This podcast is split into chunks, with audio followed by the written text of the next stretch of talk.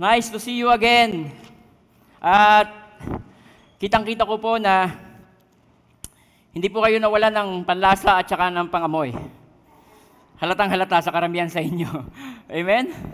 Nai-enjoy natin ang blessing ng Panginoon, ang protection niya sa bawat isa sa atin. Amen po? Totoo ang sinabi ng Diyos sa Isaiah chapter 60, sabi niya, sabi niya, darkness will cover the earth. Pag sinabing darkness, pandemic, wars, rumors of wars, famine, sabi niya, and deep darkness, the people. So, nandiyan yung mga anxiety, depression, because of these uh, experiences natin na naranasan sa, natin sa sanlibutan. But sabi ng Panginoon, but you, pag sinabing you, child of God, tayo yon. But you, you will see the glory of God. Amen. Parang hindi kayo masaya doon. Praise God. Kaya, ang ating pong topic, series ng ating topic is about overcomer. Yung overcomer ay kasama po natin, si Lord Jesus Christ. Amen po, mga kapatid. Kaya nandun tayo sa series ng lesson nating Overcomer, stand out in life's difficulties. Hindi yan nilihim sa atin ng Lord Jesus Christ. Sinabi niya na kagad sa atin niya. Sabi niya, in this world, you will have tribulation. But be of good cheer. Sabi niya, I have overcome the world.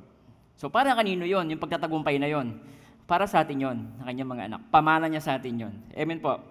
Kaya ang topic natin ngayon ay stand strong against hardship in your homes. So noong nakaraan, ang preaching sa atin ni Pastor Ricky is about paano yung ating finances ay tayo ay patuloy na i-bless ng Diyos. So merong mga susi ng pagpapala ng Panginoon. Amen? Yun po ay about our tithes, yung ating tithing. Yun ay um, prinsipyo ng Panginoon yon na pag tayo nagiging tapat ng pagbabalik sa Panginoon Diyos, ng mga bagay na sa Kanya din ang galing. Alam niyo ba na lahat ng bagay ay na meron tayo ay sa Diyos nang galing? Sabi ng sabi ng ng Bible, sabi niya, walang matatanggap ang isang tao maliban na ang Diyos ang nagkaloob nito sa kanya. So nung nilikha tayo ng Diyos, sinamahan niya tayo ng mga mga talento, mga gifts kaya ang iba sa atin ay engineer, teacher, nurses, uh, matatalino, mga IT na yan. Ang sabi sa Bible, yan ay binigay sa atin ng Diyos para bigyan tayo to give us power, uh, to get wealth. So, blessing ng Panginoon sa atin yung mga talento na yan. Sa Kanya nang galing yan. At pagkatapos, ang purpose niyan ay i-bless tayo, then makapagbalik tayo ng para sa Panginoon. Kaya lahat ng blessing natin, sa Diyos nang galing. Amen po. So ngayon naman, standing strong against hardship in our homes. So sino sa inyo naka, ah, I'm sure, lahat tayo nakaranas ng ganon. Amen po ba? Alam niyo po, ang buhay mga asawa ay pagsasama ng dalawang taong imperfect. Imperfect. Pinagsama sa isang tahanan na pareho silang mayroong mga weaknesses na hindi nila mapagtagumpayan sa sarili nila, sa sarili nila, sa sarili natin. Tama po ba? So pag pinagsama mo yan sa isang tahanan, guess what? Kaya kailangan natin ng Diyos sa buhay natin. Amen. So dito, itong mga nahuling araw, itong panahon natin ngayon na nakikita natin kung saan tayo ay inabot ng panahon. Itong tulad ng pandemic na ating kinakaharap, ito ay patuloy pa rin nakakapekto sa mundo. Napakaraming buhay nang nawala. Marami ang pamilya nakaranas ng iba't ibang problema. Nawala ng trabaho, humina ang negosyo, nawala ng mahal sa buhay. Kami po ay hindi exempted doon. Ang aking misis ay Meron siyang kuya na binawian ng buhay ng unang mga lockdown pa lang natin last year. Nakalulungkot dahil hindi namin siya mapuntahan, hindi namin siya madamayan, hindi namin siya nakita hanggang siya ay kinremate. Hindi kami maka, makatulong man lang. Kaya pakalungkot, nasa bahay na lang kami. So, of course, yung misis ko ay umiiyak siya dahil mahal na mahal niya. Yun na nagsimula ng Christianity sa kanilang pamilya. Yun ang ginamit ng Diyos para maging Christian yung kanyang sambahayan nakalulungkot. So, nakakaranas tayo ng ganyan. Meron na din akong uncle sa Palawan na binawian din ng buhay na napagkalaking blessing para sa amin na ginamit siya ng Diyos na siya maging pagpapala.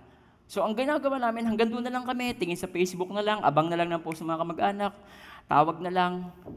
Amen. So mayroon din nagkakasakit. Bukod pa sa COVID, mayroong naka-experience sa atin dito na may cancer, nagka-cancer ang mahal sa buhay. Mayroong mga binawian na ng buhay. Mayroon din mga hihiwalay na mag-asawa. Amen, mga kapatid. Kaya, dahil sa pandemic na to, o sa binagdadaanan natin sa buong mundo, hindi lamang pandemic, foundation has been shaken. Amen. The foundation of all countries has been shaken. Walang, walang first world country. Walang first world, first world. Kahit yung first world, sinasabi ng first world country, pinakamalaking bansa, nayanig sila dahil sa pandemic. Amen po. Kahit ang Amerika, kahit ang Europe, ang UK, nayanig.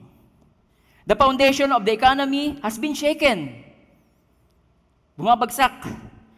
The foundation of families has been shaken. And our faith has been shaken.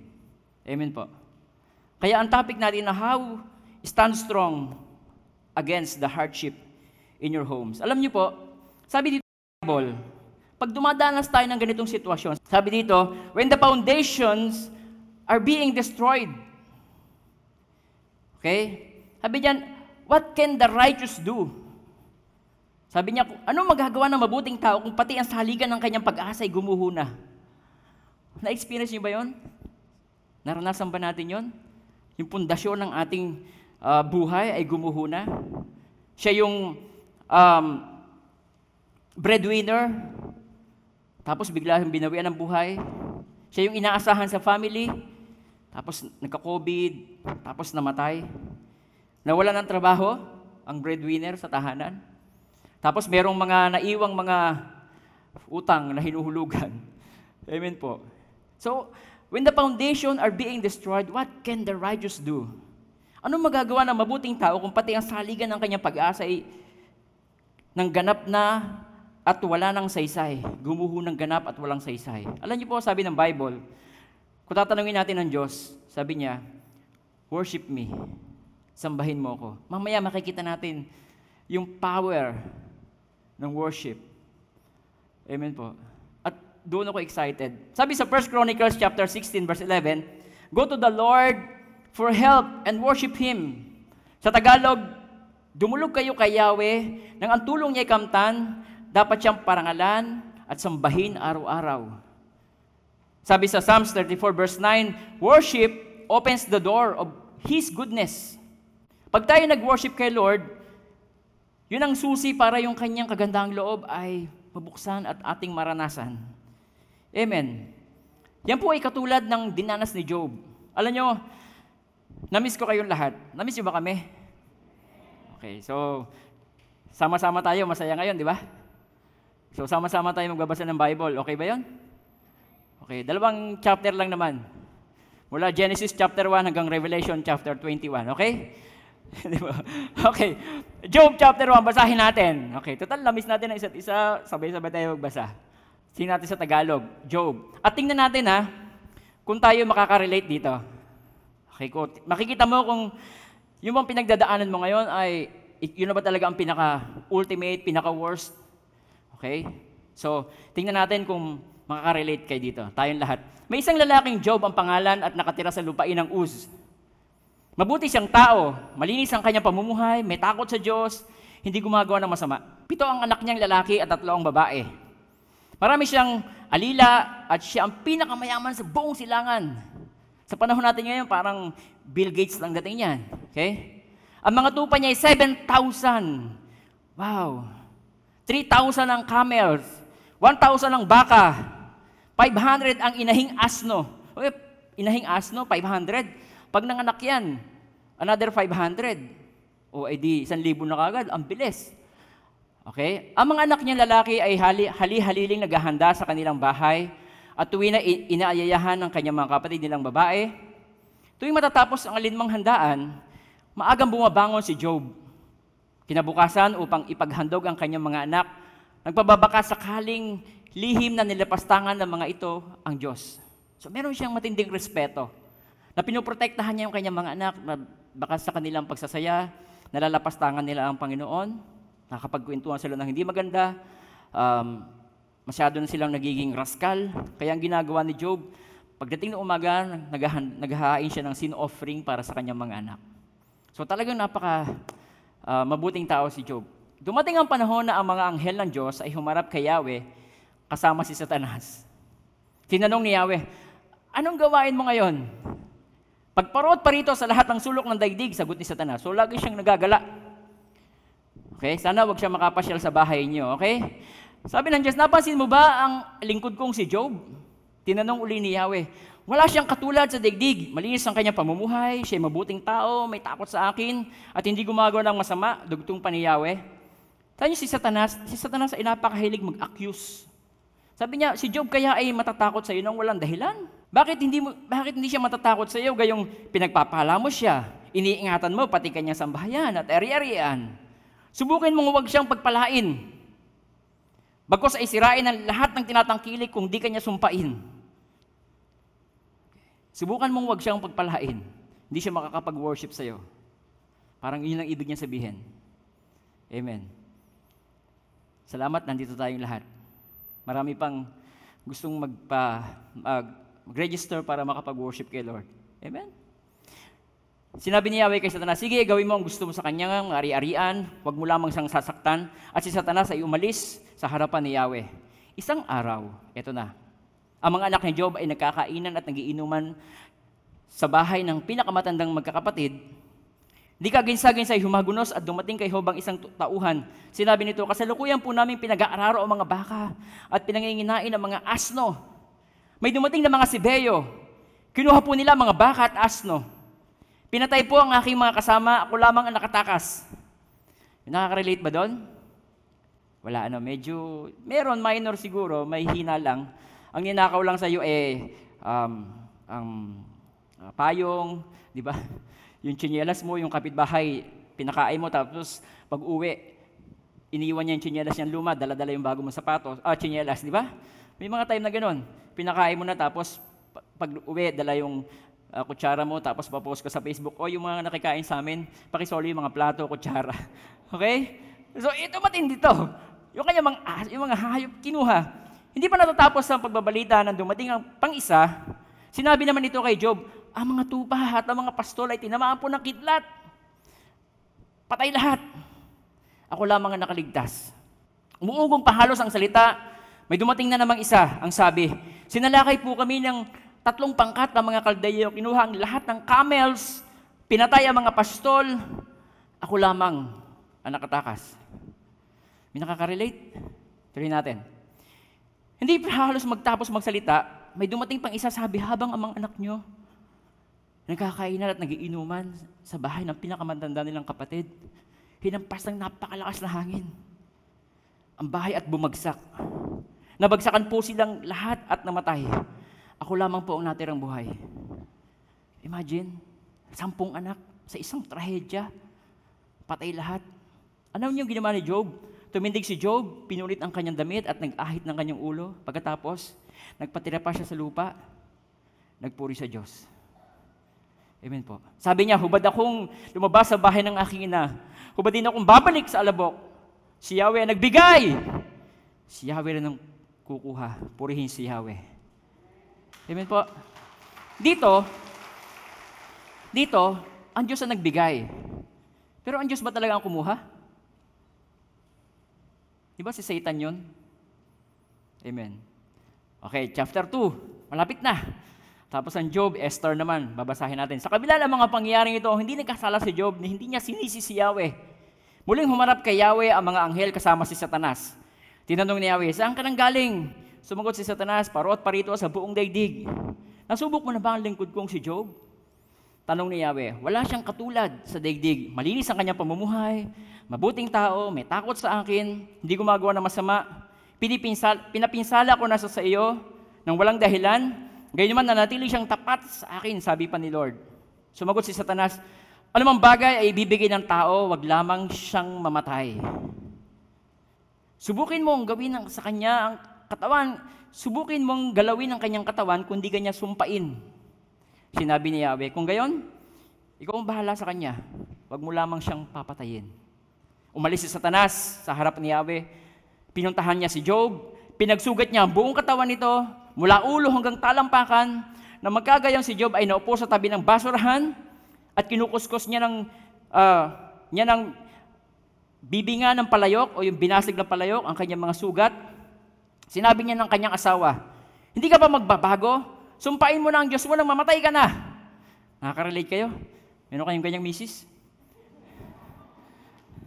Yung mga lalaki, takot na takot magtaas ng kamay, katabi niya misis niya, sige ka, magtaas ka ng kamay. Lagot ka sa akin mamaya. Sibra ang likod mo. Alam niyo ba yung ang likod? Pag hinataw ni misis, yung paglabas, eh sibra, yung guhit-guhit dito. Okay, kami lang ni Brother Manuro nakakaunawa doon. Okay? Hindi, sabi ng Job, hindi mo nalalaman ang, ang iyong sinasabi. Kaginhawahan lang ba ang tatanggapin mo sa Diyos? Hindi ang kahirapan?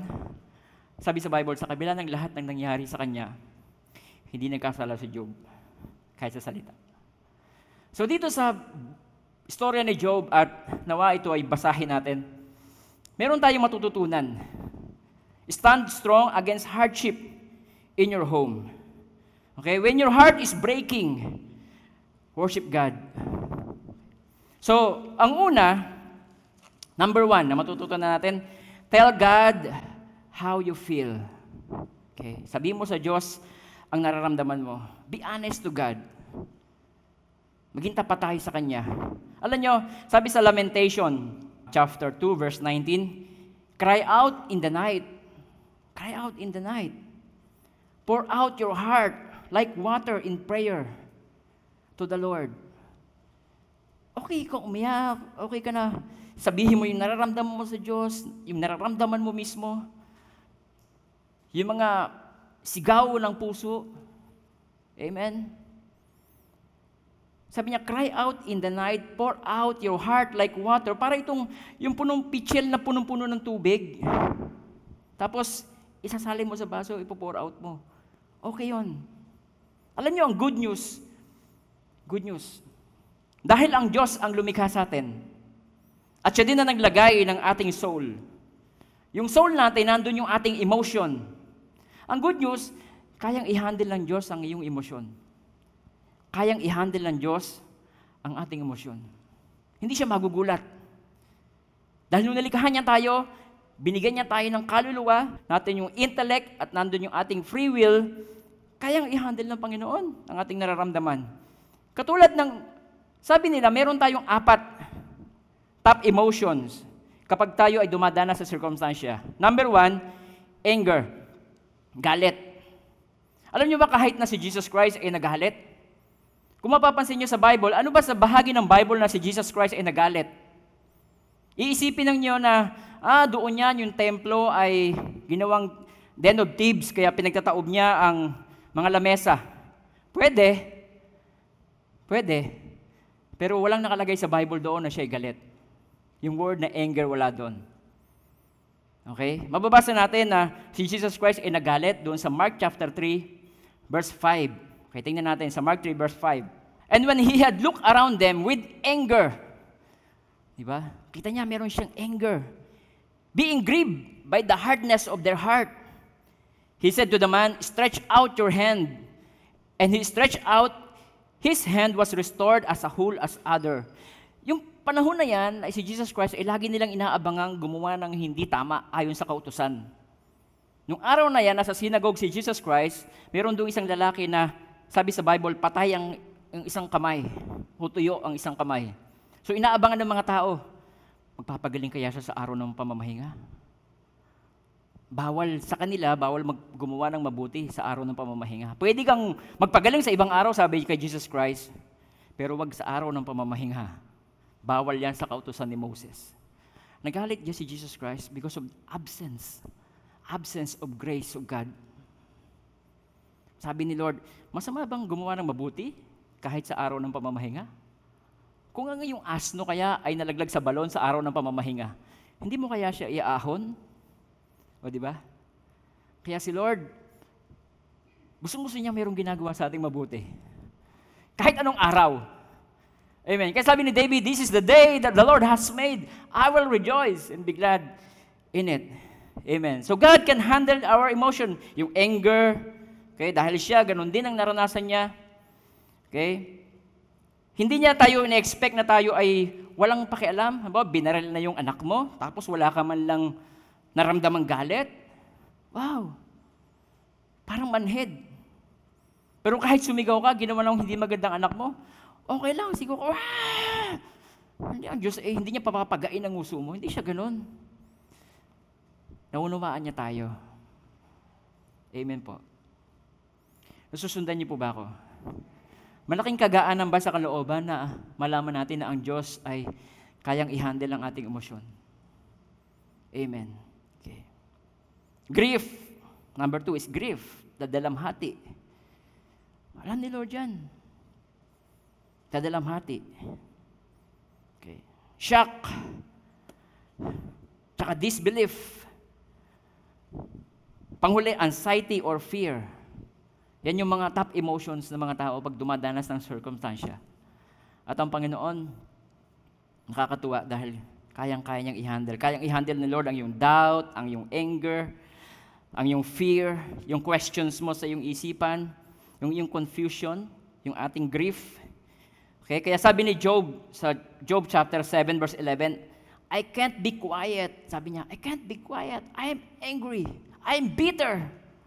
Sabi niya, and I have to speak. Kailangan kong ibulalas ang laman ng aking loob. Kaya hindi ako pipigilan ng aking bibig. Ako'y magsasalita sa kadalamhatian ng aking espiritu. Ako'y daraing ng may kapaitan ng aking, ng aking kaluluwa. Tignan niyo si Job. Si Job ay napaka-brutally honest sa kanyang feeling. Amen. Pag binasa natin ang Job, marami tayong makikita dyan ng mga part ng books na nag express ng saloobin ni Job. Yung first part, yung kanyang confusion. Sabi niya, God, why did you allow this? Bakit mo to inallow? Yung second part, he expresses his complaint. I don't like what you allowed. I don't like that you allowed this. Lord, hindi ko nagugustuhan, pinayagan mo to. Ay, sino ba naman talaga magugusto ng ganon? Lahat ng anak mo sabay-sabay mamatay.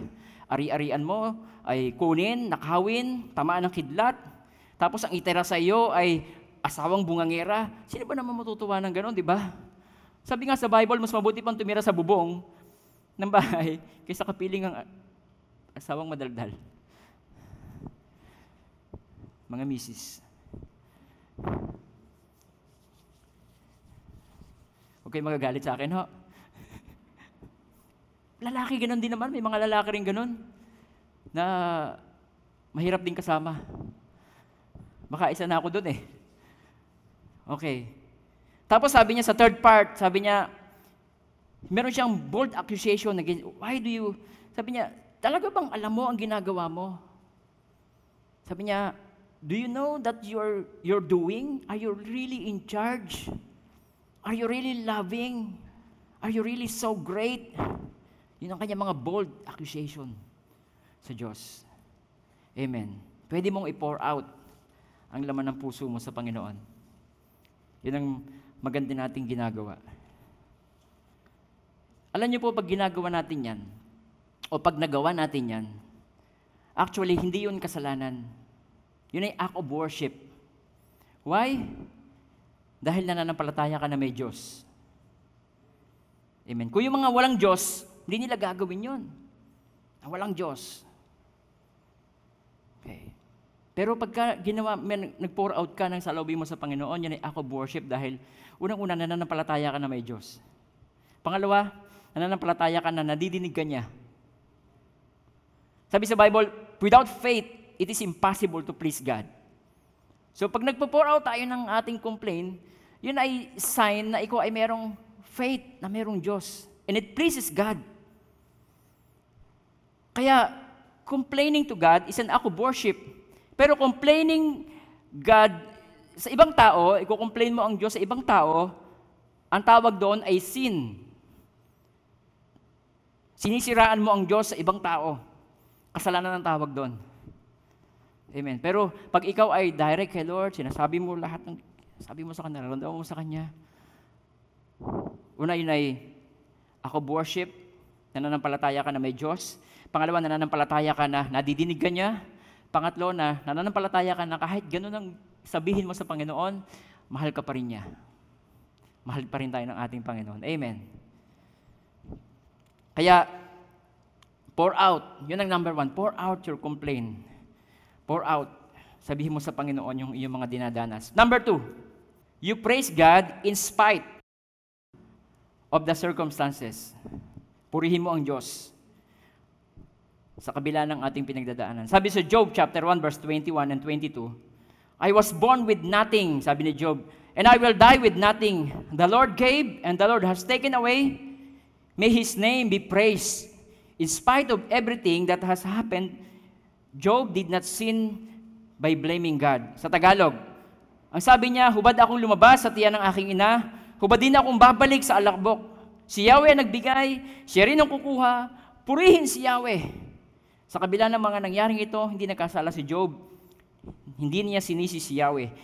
Tandaan natin yung dalawang salita dyan, yung praise, pinuri niya, and yung in spite of everything. In spite of everything, pinuri pa rin ni Job si Lord. Amen. Now, bakit mahalaga yung praise sa kabila ng ating pinagdadaanan? Bakit siya mahalaga? Bakit siya importante? Alam niyo po, ang pagpupuri ay pagpapakita ng pagtitiwala sa magagawa ng Diyos.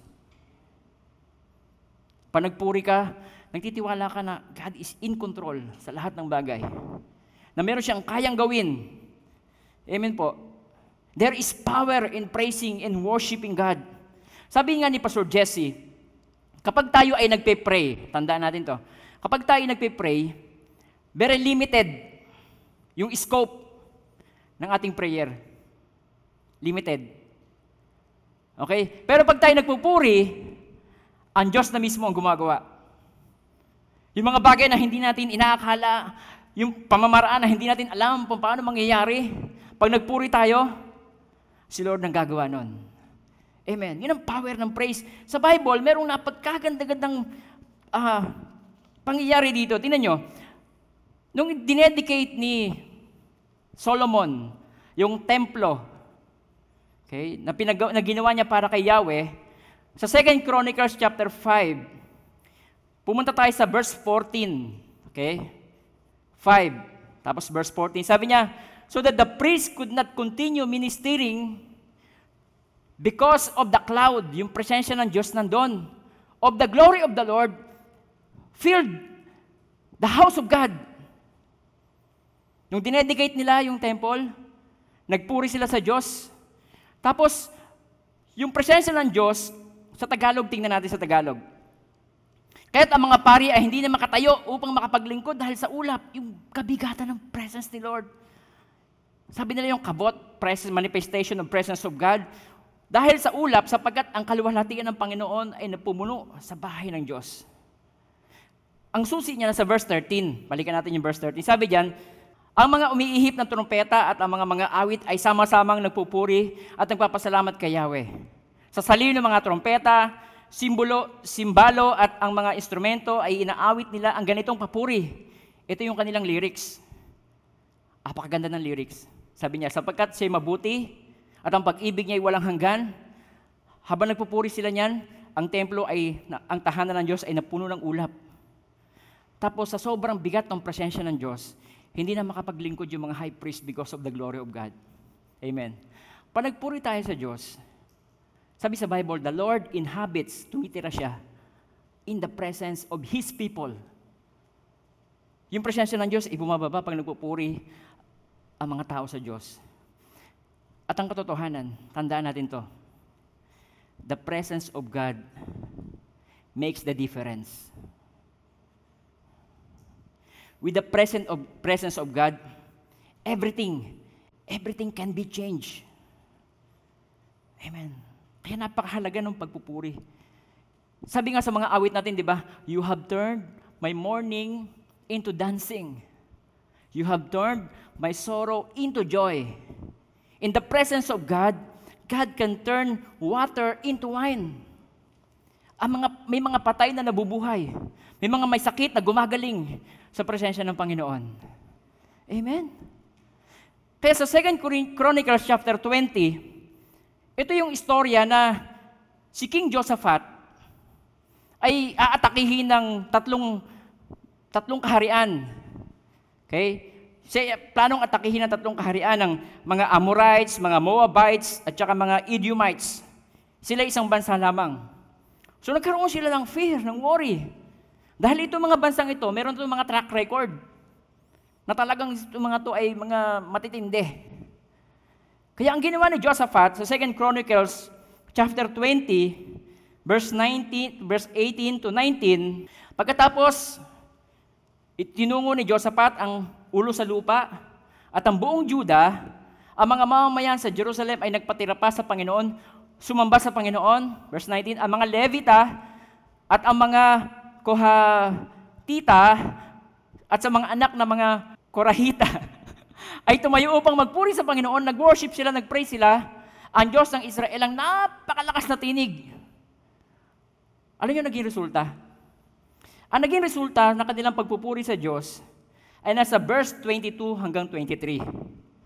Hindi nila alam ang kanilang gagawin. Meron silang fear. Meron track record itong mga bansang ito. Ang COVID ay meron track record. Pumapatay talaga. Ang cancer ay meron track record. Amen. Okay, tingnan natin yung resulta niyan. 22 hanggang 23. Nang ang kanilang awitan ay marinig ng mga kaaway. Oh, Ginulo ni, sila ni Yahweh, bunga nito, sila sila nagkagulo at tuloy na lupig. Sila sila nagpatayan. Okay, next verse. Ang sinalakay ng mga Amonita at mga Moabita at ang kasama nilang taga-Idom, sila sila. At nilipol nila ang mga ito, pagkatapos sila sila ang nagpatayan. Katulad ng sinabi ko, the presence of God makes the difference. The presence of God, in the presence of God, anything can happen. Amen. So, paano natin na-experience ang presence ng Diyos? Praise. Pag hindi mo naunawaan ang sitwasyon mo sa buhay,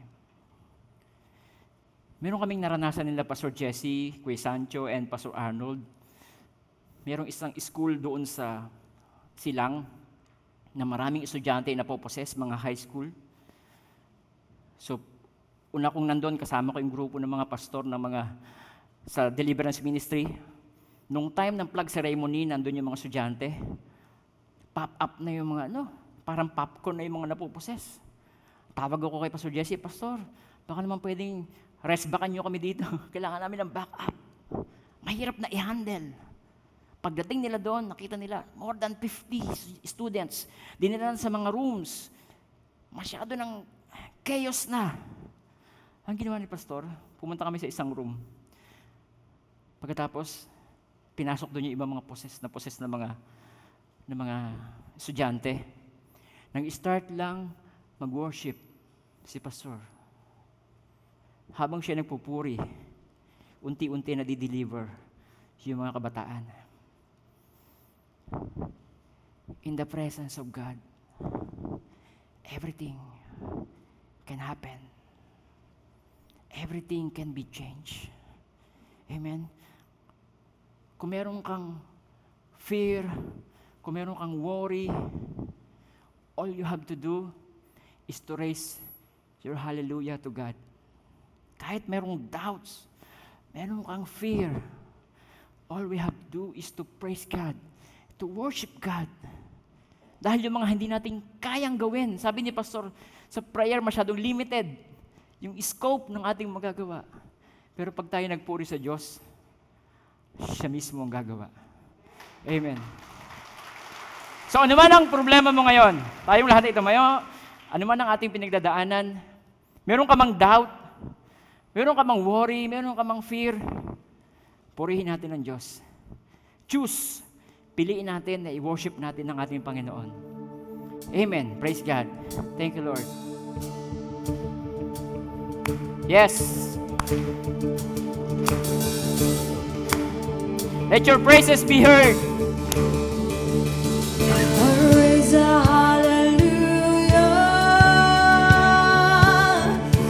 The presence of my enemies. I raise a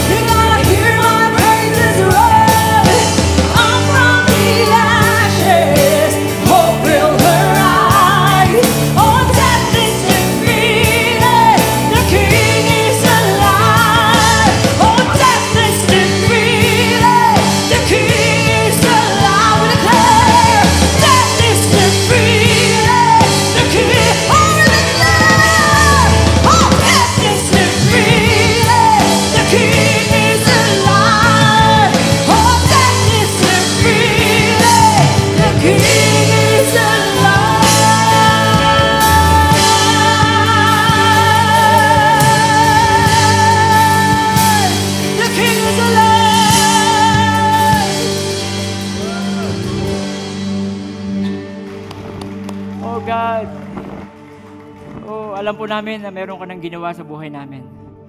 Thank you for your healing. Thank you for your deliverance, oh God. Thank you for your blessing. Thank you for your protection. Thank you for your light. Liliwanagan niyo po aming mga isipan na nadidimlan, confused. Oh God, bibigyan niyo po kami ng wisdom paano po namin i-handle ang mga circumstances ng buhay namin. Thank you, Lord. Lord, wala po kaming ibang masasabi kundi salamat po. Napakabuti niyo sa amin, Panginoon. Yung hindi namin kayang gawin, ay ginawa niyo po para sa amin. Hindi namin kaya mapagtagumpayan ang aming kasalanan. Ang ginawa niyo po sa amin, Lord, inialay niyo po ang iyong buhay para bayaran ang aming sala. Ang kailangan lang namin gawin, tanggapin po namin kayo bilang Diyos, tagapagligtas ng buhay ko, ng buhay namin. Kaya sa mga nanonood sa Facebook, first timer, ikaw man ay first time ngayon dito sa church o sa social media, gusto ni Lord na kumilos sa buhay mo. Gusto niyang mapagtagumpayan mo ang mga pinagdadaanan mo. Gusto kanyang tulungan. Naghihintay lamang siya na payagan mo siya na kumilos sa buhay mo. Sambitin mo itong panalangin ito, sabi mo, Panginoong Yesus, kinikilala ko po. Hindi ko kayang iligtas o pagtagumpayan ang aking sarili. Maraming salamat po. Ako ay mahal mo. Inialay mong yung buhay sa krus upang ako'y bayaran at tubusin. Sa umaga pong ito, Lord Jesus, buong puso at kaluluwa, tinatanggap ko po kayo bilang Panginoon at Hari ng buhay ko. Pagharian niyo po ako mula po ngayon hanggang sa ako po'y humarap sa inyo. And now may the grace of our Lord Jesus Christ and the love of the Father and the communion of the Holy Spirit be with us all, now and forever, in Jesus' name. Amen. Amen.